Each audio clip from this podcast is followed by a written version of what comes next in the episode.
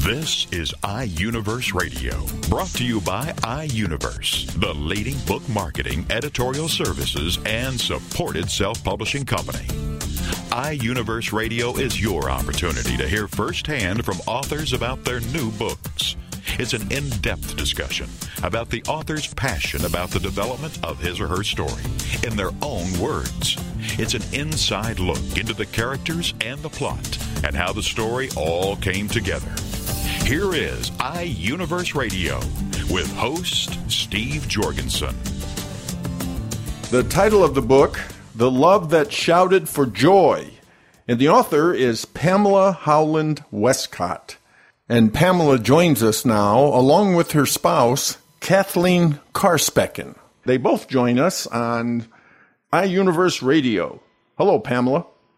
Hello, Steve. Hi, Kathleen. Hi, Steve.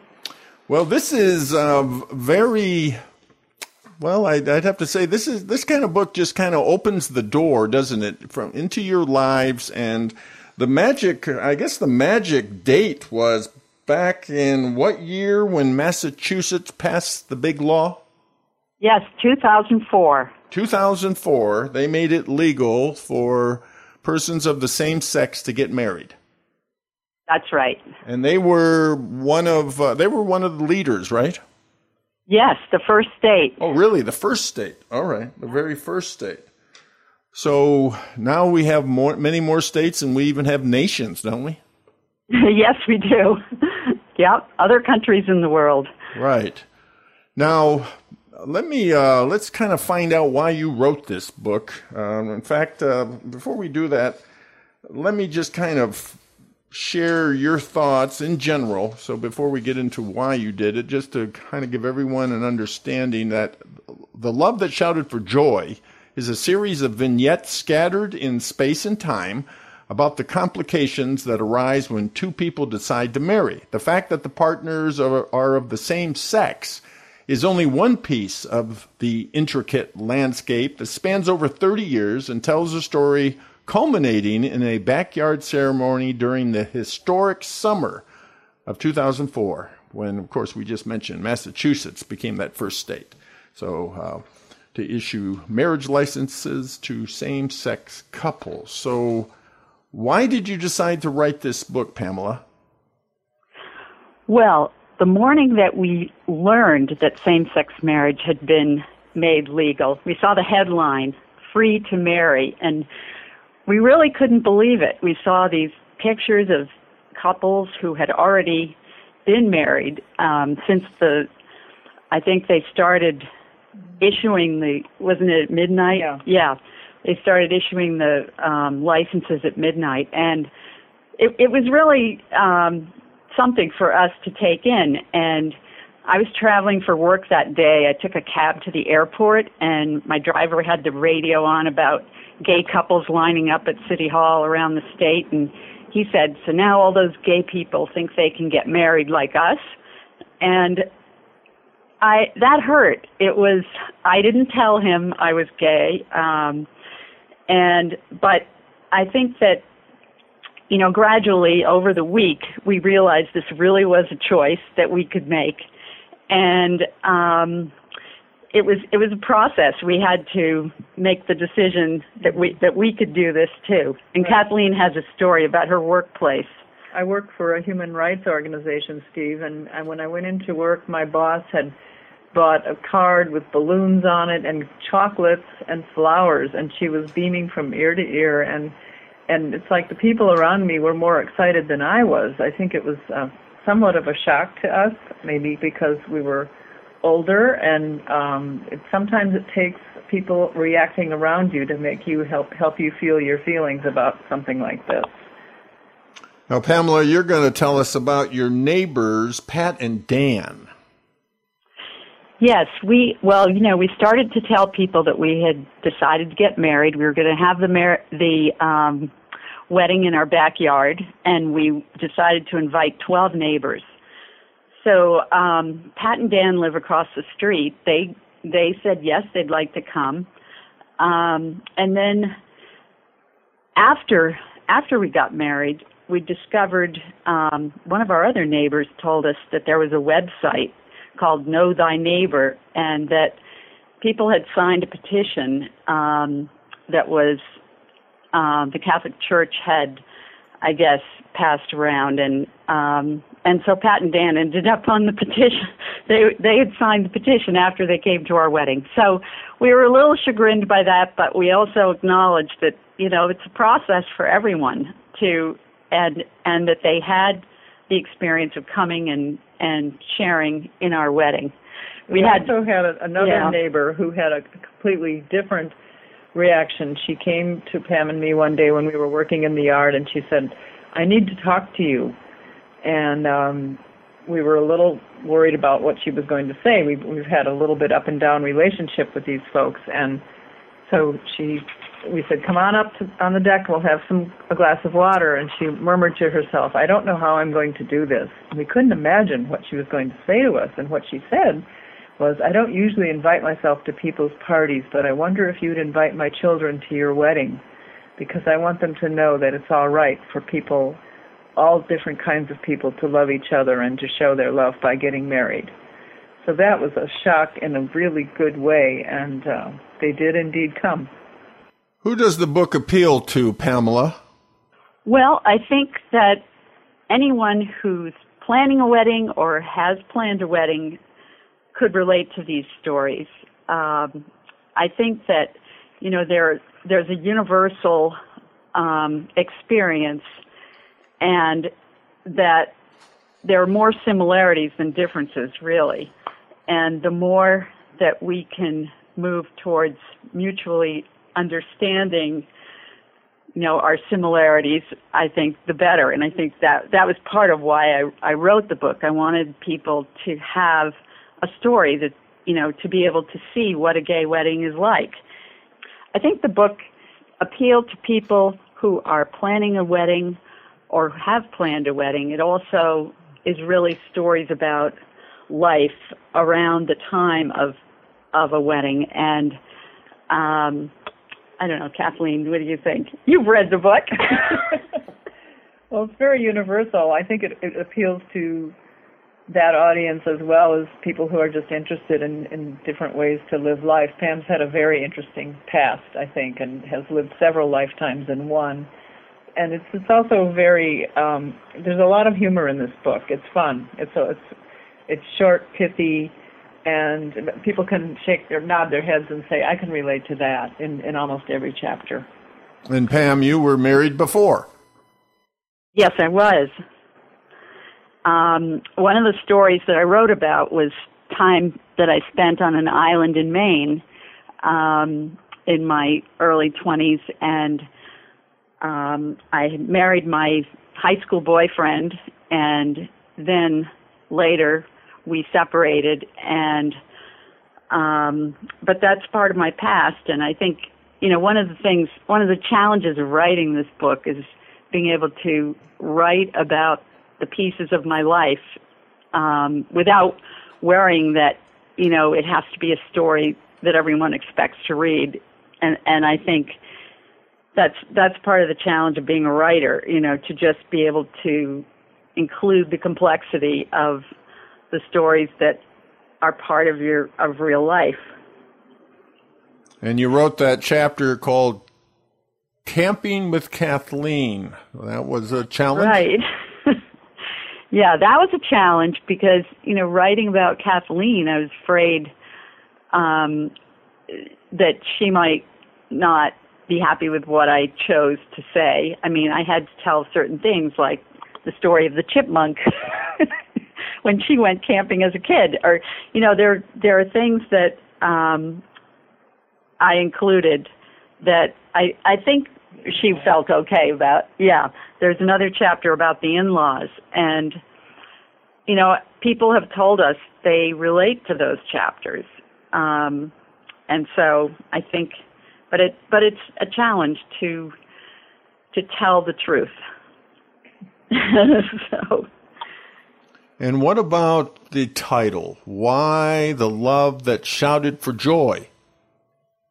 Well, people have assumed, you know, that we were talking about our love that was shouting for joy. And in fact, at the end of the wedding, um, we had a hundred guests in our yard, and when we were pronounced married, a shout rang out from them, and Kathleen had said, you know, sometimes we need to hear other people affirming something to really hear it, and I think I think that that's true. It really sunk in when we heard that shout.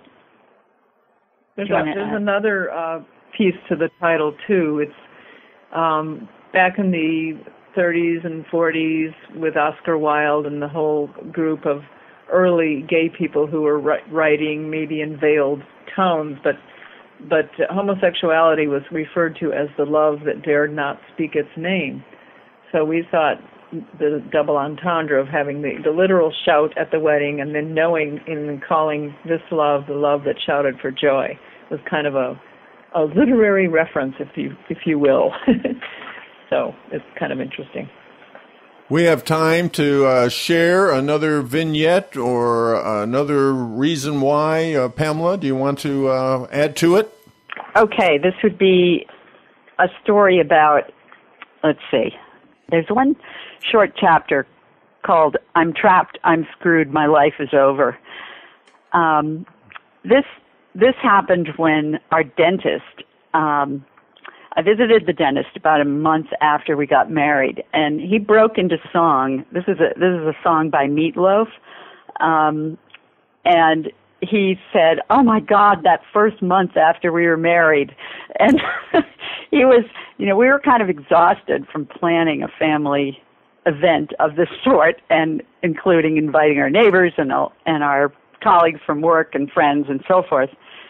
Um, so on the one hand, we were exhausted, so tired that we could barely drive, and on the other hand, I was having this creative energy that had I had started writing the book. So I guess he just confirmed the fact that, you know, marriage is a challenge, and um, even when you've lived with someone before you get married, it's, um, you know, there's so many things that come up when you have a wedding ceremony, and um, I don't know, it just it, it made me feel good that our dentist could relate, and um, and that he could even break into song about it. How about your mom? And yeah, my mom had, you know, when we told her we were getting married, she said, "Why do you have to do that?" And um she ended up coming and telling my siblings, I have a, a sister and two brothers, that everyone should make a toast. Um and she made a toast and she made reference to when I had bicycled cross country and she said, "Now Pam is taking her place on the road." Um, and it was just, it was really meant a lot to me. And the fact that we could have that wedding when we had it, when she was in her 80s, but she was able to stand up and give a toast, really meant a lot to me. We've been listening to Pamela Howland Wescott and Kathleen Karspecken. Uh, they got married back in the historic summer of 2004 in Massachusetts when Massachusetts became the first state to allow same sex marriages. And now she's written her book, The Love That Shouted for Joy. Pamela, tell us how to get your book. Yes, you can get it on Amazon.com or iUniverse.com. On Amazon, you can see reviews, which, and certainly leave reviews if you'd like. And so that's one plus of going there. Thank you, Pamela, for being with us on iUniverse Radio. You're welcome. Thanks, Steve. Thank you, Kathleen. You're welcome.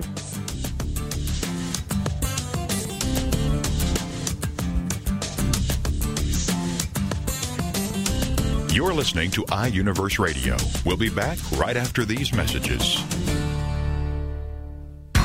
Ready for the most current feel good gossip? Then check out Daytime with Donna with your host, Donna Introcaso, and sidekick Nina Fry. Every Friday afternoon at 2 on Central on TogiNet.com.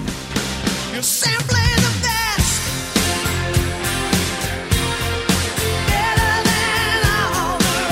Donna is a charismatic market driven entrepreneur who was part of the team that founded iVillage.com, which is the largest content driven community for women today. Donna and Nina are here to empower you, motivate you, and encourage you in all aspects of your life. It's like Oprah on the radio.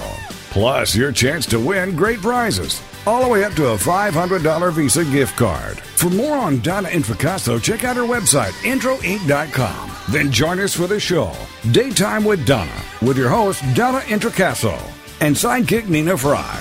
Friday afternoons at 2, on Central on TogiNet.com. Evermore, people have the means to live, but no meaning to live for. These are the words of Dr. Viktor Frankl, the inspiration for the movie Viktor and I. That's V I K T O R and I movie.com. And Talk Sense Radio, The Meaning Connection, with host Mary Cimiluca and frequent contributor Alexander Vesely. Friday afternoons at 3, 2 Central on TogiNet.com. More and more people today are discarding their quest for money, possessions, and things, and are instead beginning a serious quest to find meaning in life. Until now, these discussions were historically in the hands of priests, ministers, and scribes, then to philosophers, psychiatrists, and psychologists. Now, these deep discussions are where they should be in the hands of individuals, on the air with you. Talk Sense Radio, The Meaning Connection, with your host, Mary Cimiluca, and frequent contributor, Alexander Vesely. Friday afternoons at 3, 2 Central on TogiNet.com. Welcome back to iUniverse Radio with host Steve Jorgensen. The title of the book Teachers Beyond the Law How Teachers Change Their World. And the author is Oscar Weil. And Oscar joins us now on iUniverse Radio. Hello, Oscar. Hello. Yeah, this is Oscar. Great to have you with us, Oscar. Now, let me read what you've written about your book, and then we'll get into your background and uh, the different principles that you're espousing for the uh, Teachers Union. You say this Teachers Beyond the Law is the story of how teachers built their union by overcoming what seemed to most legal, political, and education officials to be impenetrable barriers. The book describes how, at crucial times, the author was able to use the help of politicians he worked with at the state capitol to negotiate strike settlements and thus obviate the necessity for judges to punish union leaders, including himself, for contempt of injunction. So you have really seen conflict, haven't you? Yes. Uh, well, it began with, uh, you know, a situation where uh, teachers and other public employees, in fact, were uh, had been placed in what amounted to a straitjacket by um, the culture and the law. Uh, there's no separate category, uh, of course, in the Constitution, you know, that provides, uh, you know, for groups of people like teachers and other public employees to have fewer uh, rights under the Constitution, especially under the First and Fourteenth Amendments to the Constitution. So uh, teachers could be fired when I started teaching for joining a union or being involved in in union activities. And of course, if they went on strike, they were, you know, um, immediately subjected to court injunctions. And then if they didn't, they did, if they didn't observe the, you know, the injunction, they would be, you know, held in contempt and sometimes jailed. So that's where I began. And uh, I realized that uh, as soon as I started teaching, that uh, you know teachers had to have the right to have a union. I mean, they couldn't meet their responsibilities to their students and to their own families unless they had some power to, uh, you know, to bargain their their own economic benefits and and um, you know. Uh, and take care of working conditions for their kids. So that's about where we are right now. What do you see as the most threatening problem to public schools today? Well, it really began, from my perspective, um, with a situation that's pretty much beyond our control, or you know, it's beyond. It goes beyond you know, what we were doing uh, about our rights.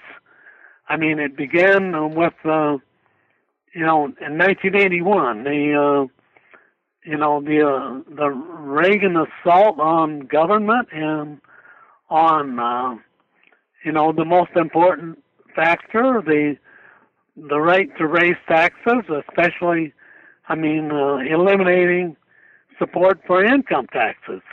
I mean, the income tax was the way that FDR, you know, uh, Franklin D. Roosevelt in in the 30s. It's the way he rebuilt America with uh, by redistributing wealth from the top and uh, creating all of the safety nets that uh, even exist today.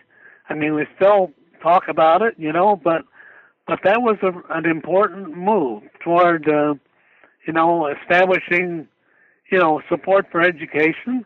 I mean, we didn't get uh, we didn't get an income tax in Illinois until 1970, but we had, uh, you know, milked all we could from property taxes and sales taxes and other kinds of taxes. We had to have um, um, a means through the income tax to provide adequate support for schools. So I was a lobbyist at the time, and I recognized what was happening. Um, but Reagan really turned the country around, and he turned people against the income tax. So that really began, uh, you know, the the problems that we face today in education. One of the themes in your book you say is a major effort is underway to weaken teachers' unions' right to bargain collectively. Right, no doubt about it. You know, the the people in power today, I mean, uh, you know, I'm, I don't want to be, I mean, I have to be political, but um, I think the Republican Party today is much different than it used to be. And I think it's opposed to uh, public education. I recently heard uh, Mitt Romney um, talking to some, you know, prospective college students, and he told them the government they shouldn't look to the government for help. Well, that uh, to me that's very threatening.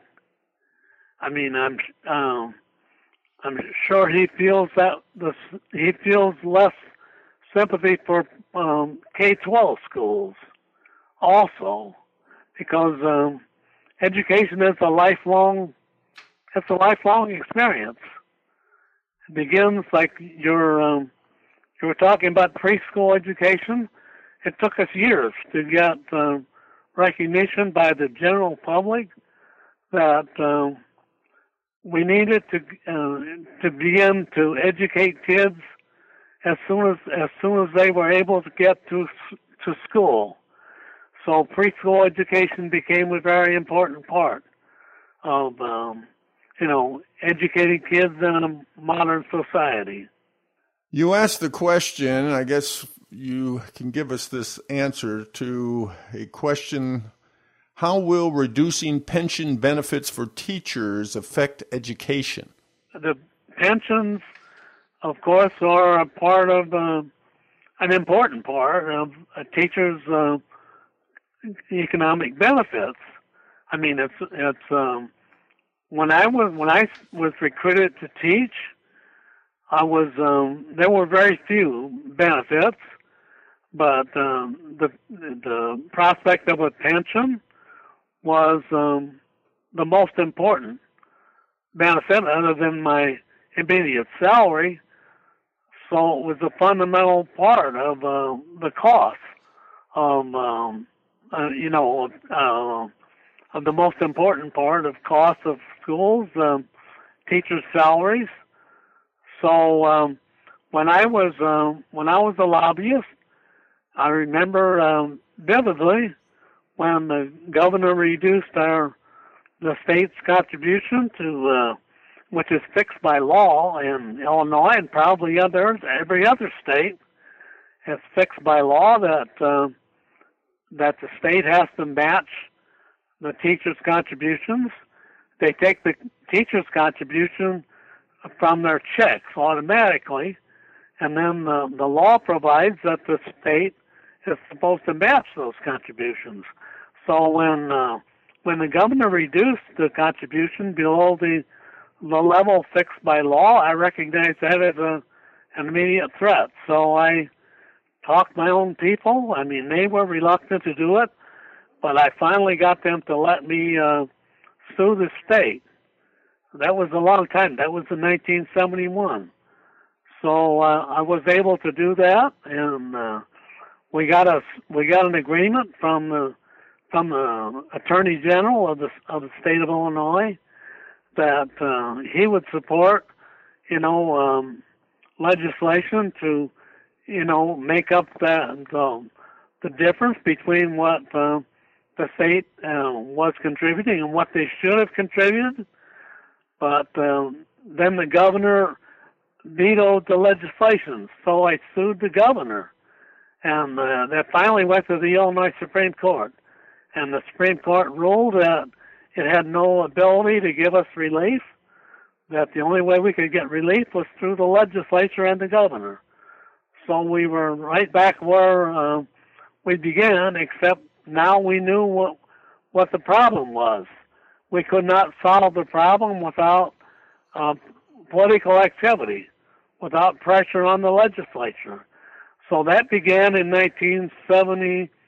Well, I said 71, uh, especially um, 72 was a, was a date when the Supreme Court ruled, but um, that gradually over time, the state continued to not meet its obligations, and so now the whole uh, system is threatened because we have an enormous deficit.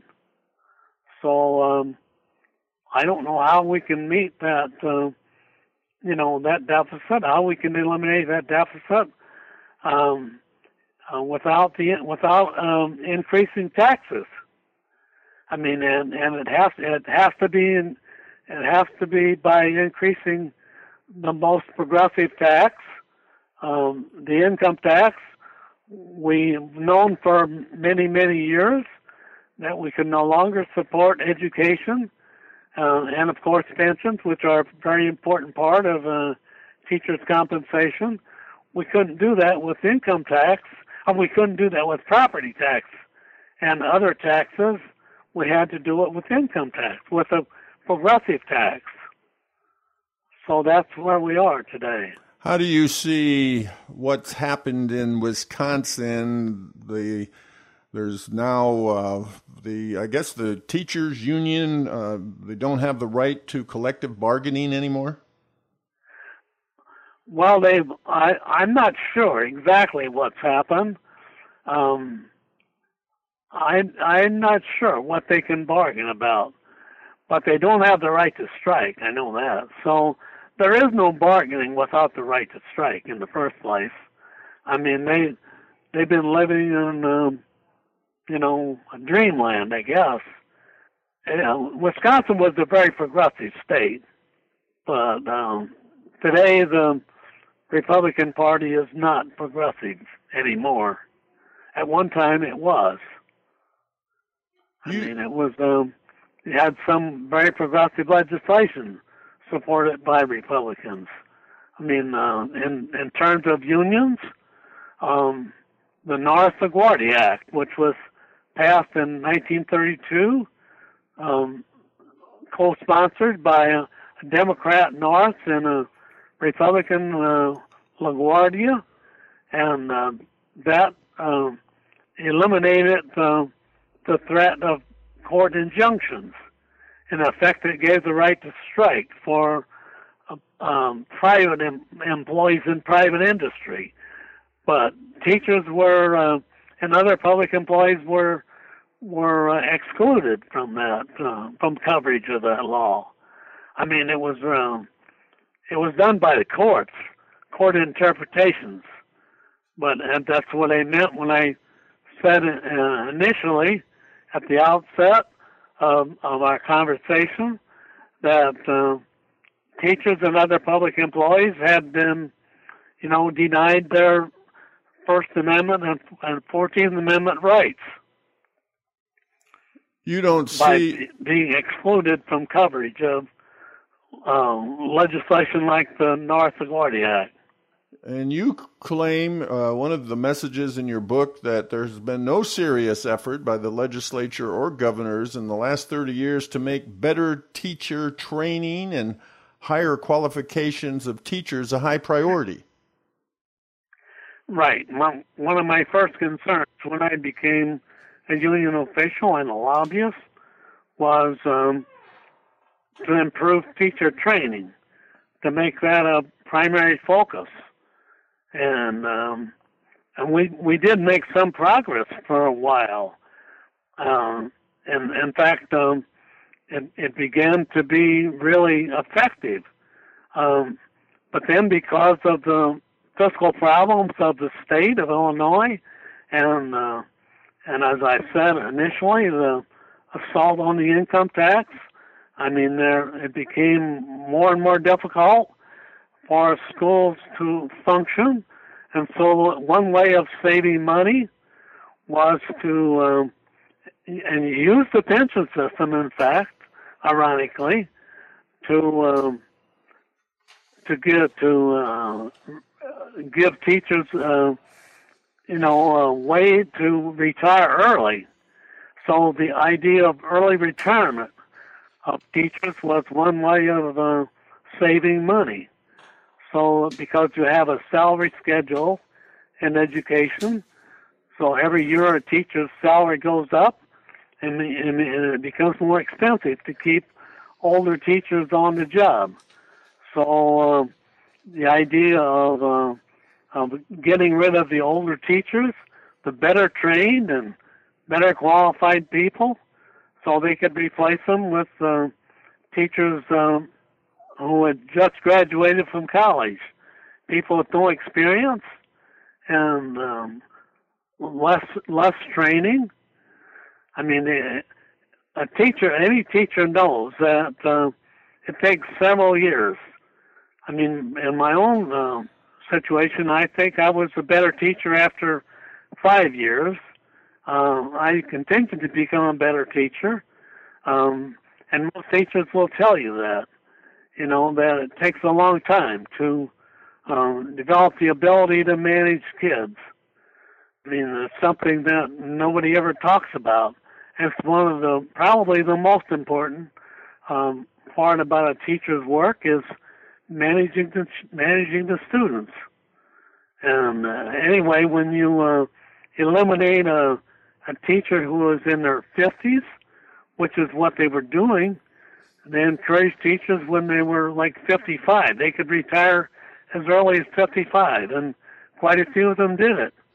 So, um, I mean, in my opinion, they were in, uh, you know, a height of their power as a teacher when they're 55, and they should have been doing everything they could to encourage them to remain in teaching.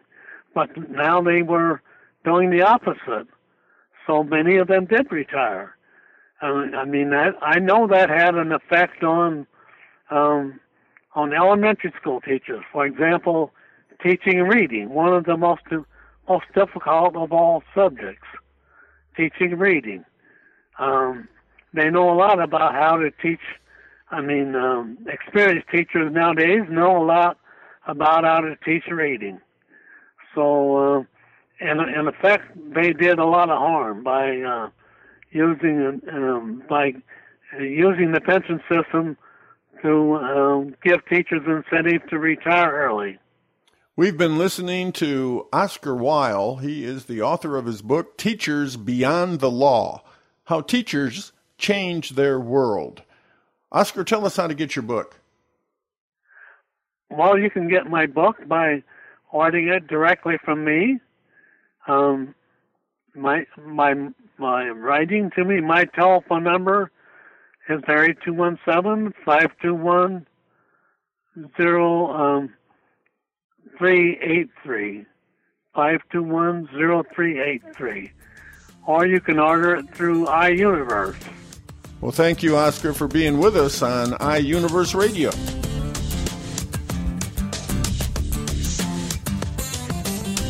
You're listening to iUniverse Radio. We'll be back right after these messages. Show me the money! Okay, we will. We're going to teach you how to tell your money where to go. It's Intelligent Investing with Pam Otten on TogiNet. Learn how to be a savvy investor from someone who has your best interest at heart. Pam Otten is a financial advisor who loves to help successful business owners and entrepreneurs understand the mysteries of the investment world, and she's not afraid to share that knowledge. Pam is an unashamed Christian and qualified kingdom advisor, which means she's trained and committed to integrating biblical principles into her financial advice. Pam believes investing isn't rocket science. This is the financial advisor who's in your corner and truly understands and cares about you and helping you achieve your goals. Securities and advisory services are offered through LPL Financial, member FINRA SIPC. It's intelligent investing with Pam Otten on TogiNet. Hey moms, juggle your hats with our mom of many hats, Angie Mazzillo. Friday afternoons at 5 Eastern, 4 Central on the Mom to Mom Network. Moms are always juggling their hats. And sometimes it's easy for moms to forget their value when life calls for switching from role to role. But the ability to juggle so many hats is priceless. She is never just a mom. She's a decision maker, coordinator, creative genius, counselor, a friend, an authority, and a leader in her household. On Mom of Many Hats Radio, we'll be talking about the hats that you as a mom juggle. We'll acknowledge your importance and support in helping you and all moms to not just defend your value, but to believe in your value. For more on the show and Angie, check out her website, azmamamanyhats.com. She is a strong woman. She is powerful. She is wonderful. And she is valuable. Mom of Many Hats with Angie Mazzillo. Friday afternoons at 5 Eastern, 4 Central on the Mom to Mom Network. Welcome back to iUniverse Radio with host Steve Jorgensen. The title of the book, A Prison of Lies. And the author is Robert Thomas Doran, and Bob joins us now on iUniverse Radio. Hello, Bob. Hi, Steve. Hi. Well, great to have you with us. This is, as you put it, going to be a journey through madness, as you call it. It's uh, this is a very emotional book. It's your story, and but it does have a happy ending. We'll find out more about that later.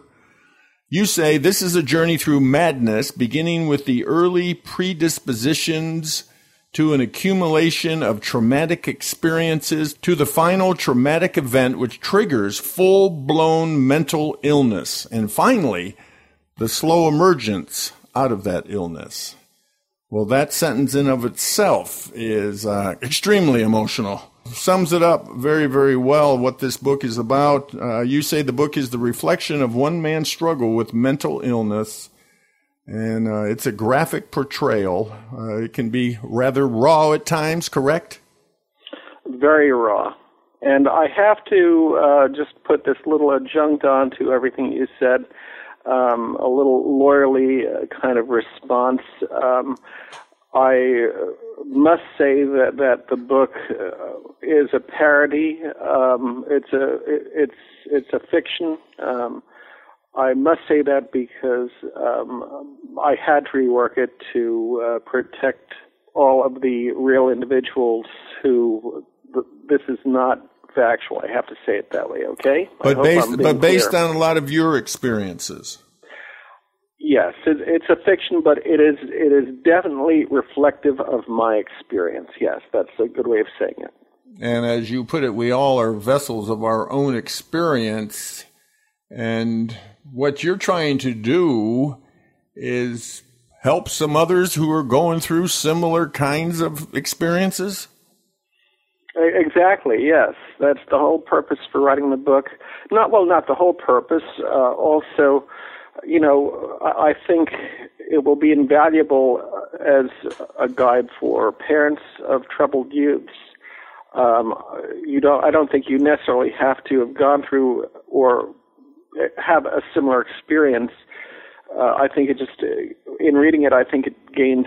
A, you will gain appreciation for the difficulties that um, individuals as they are developing towards maturity can get into. But you are a survivor, and that's what this book is about. I absolutely am a survivor. Yes, I am. And so there is hope, even when everything looks so dark. Uh, but why did you choose to write it in such a raw and profane style? To be real. I needed to be, to be authentic to the experience. To write it in any other way would have been almost like candy coating the experience. And, and um, it, it, it, certainly would not, not have done a good job of portraying the uh, trauma, the the rawness of, of of the experience. Now, this book generated out of letters you wrote to a young lady. That was the onset of the trauma. Was um, having fallen in love with um, with a, a young girl, and um, I, I guess the best way of speaking about that is it was an unrequited love uh, the, I would say the experience and the book blossomed forth from that trauma. So you were completely rejected? Yes, and and the rejection rejection isn't um, even comes doesn't even come close to what it actually felt like. It was more like um, being trampled. So com- you felt completely ridiculed. Uh, yes, but it's it's it's beyond that. It, it, was like it was like being whittled down to the core. Mm. Um, and and I'm not I'm not saying this to disparage anybody. Um, talking about what the experience was like sure. for me. Well, and and that's what you were feeling. It doesn't matter what anybody else was seeing or or uh, analyzing, but what you were feeling was beyond even um, probably words. Yeah, yeah, and it's it, and sometimes it was just um, you know done with innuendos or or or rather um, inflections of the voice. I mean, you can uh, there's a way uh, one person can speak to another person just with the tone of their voice that that makes that other person realize how um, um, uh, contempt, uh, how much contempt that other individual is feeling for them. So the main character uh, in the book is his name is um, Thomas Doran. Thomas, right? There yes. you go. Okay, and this girl in the book is Mary Bruno. Yes, and there was so much of, I guess, just you you you almost felt like you were attacked. That's what I'm reading here. It was just like she became your tormentor and your demon. Oh, absolutely. And I think in reading the book, if I certainly if I did enough good uh, good enough job in writing it, um, that comes across. And there was even times when you felt like you should kill her. Oh, absolutely, yes. Uh, not, not that I should kill her, but um, um, I, and I think that is the fine line be, between um, uh, um, being a victim and being a, a criminal um, is is that I had another voice that was uh, uh, telling me not to do anything, to uh, to um, resist every impulse, including uh, the impulse to commit suicide.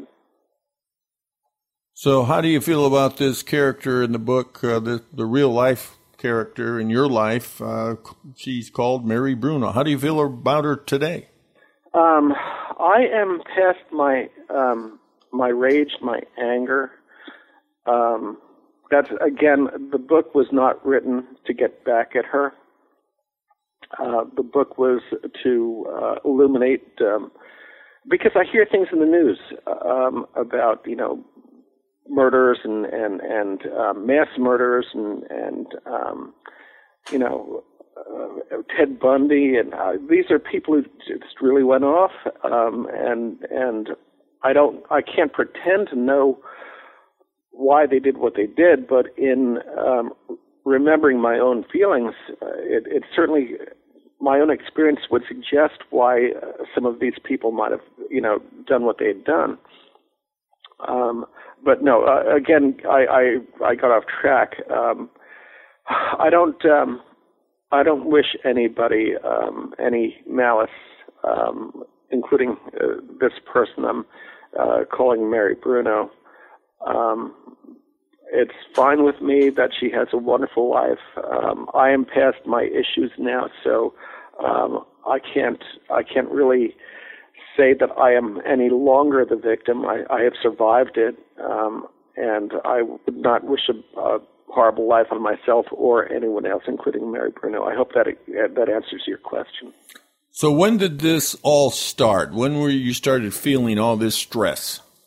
How old were you? 21. 21.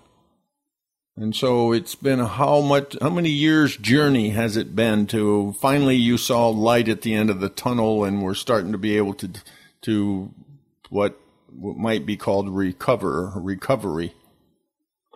I guess I'd gotten into uh, therapy with uh, the individual who actually wrote the foreword to the book, and in the book I call Brad his name is Shadoan Calloway, and he's again he's prepared the foreword, so I'm not spilling the beans that way.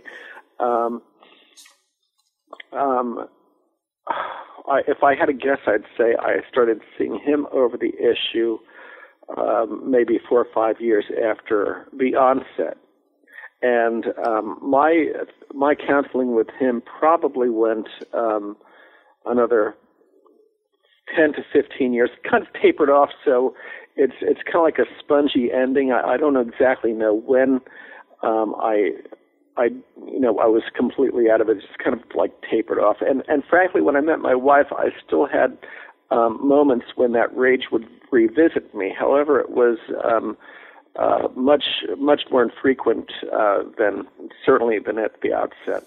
This phenomenon called rage. You obviously experienced it to a fullest amount, would you say? I mean, it filled you?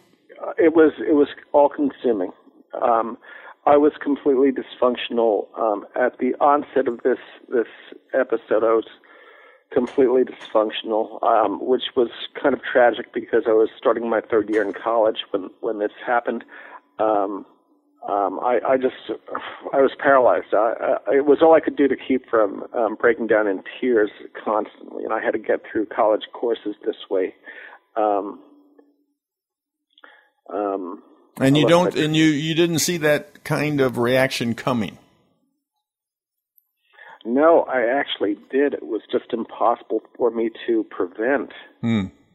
I, I I just saw absolutely no way out of falling into it. Um, I have a, a, chapter in the book called The Fall where I saw it um, uh, coming and I, I just didn't know how to get out of it. And in fact, I started seeing um, ther- uh, a therapist on campus um, in that that uh, junior year in college. I started th- seeing a therapist uh, right after that Christmas when when this thing became acute um, but but frankly, the counseling was like a, a band aid. It, it just uh, I, they weren't getting to my issues. It almost seemed like they were coaching me on how not to become a rapist or or a murderer, and and that might very well be where they were coming from. I mean. I, I certainly heard some of that, and that's in the book as well. Um, uh, uh, some of that um, coaching on how not to act on my my rage. And also, there's a lot of uh, experiences explained in detail here that uh, were very real to you. Now, there's one in here about the night of terror in which you clung to an ice axe in fear of the approach of a mountain lion. I mean, that's could that would send us, all of us, into uh, terror. Yeah, I spent a night like that. That is that is that much I can tell you is not fiction. But that also, that experience though, somehow was related to this Mary Bruno? Um, uh, you know, when when you're in, um, when you're experiencing um, uh, trauma to the level that I experienced it, the the mind I think does funny things with um, uh, different suggestions, and that suggestion of a mountain lion, um, I didn't that was not creative writing. That that that um, how my mind took that and twisted it was really also, um, as I say, not creative. It, it's it's that nightmare that I had following that mountain lion episode uh, was also very true. How did you come out of this? How did you recover? And of course, and then this does have a happy ending? Um, 15 years of, of therapy at least. Hmm. In a nutshell, um, the key, and it, it really was a key to unlocking the trauma, was that I had to um, finally acknowledge that um, uh, what had happened to me was, in in fact, had happened. Um, and it, it almost sounds ludicrous to say that, but there was so much denial, not on not just on her part and, and the part of her family, but also on my part as well. Um, I just I just did not want to face that that all this had befallen um, me, and it was all it, it's it's kind of amazing um, in as you read the book um, how little is discussed, and and that note in and of itself uh, was traumatic because uh, that that simple lack of acknowledgement uh, was just just very uh, uh, there, there's no way for me to to describe. I guess that's that's where the title comes from, a prison of lies. It's it's the, that that feeling of being trapped in the denial, and there's like no way of getting a handle on it. So I had to. My, my getting better was uh, the key to it was my um, finally acknowledging to myself, with the help of my therapist, that everything I described in the book did in fact happen. I wasn't imagining it. Uh, imagining it. It wasn't a, a creation within my own mind. It really did happen, um, and um, and I had to realize also that it was not my fault. And the happy ending, your dedication of the book to your wife.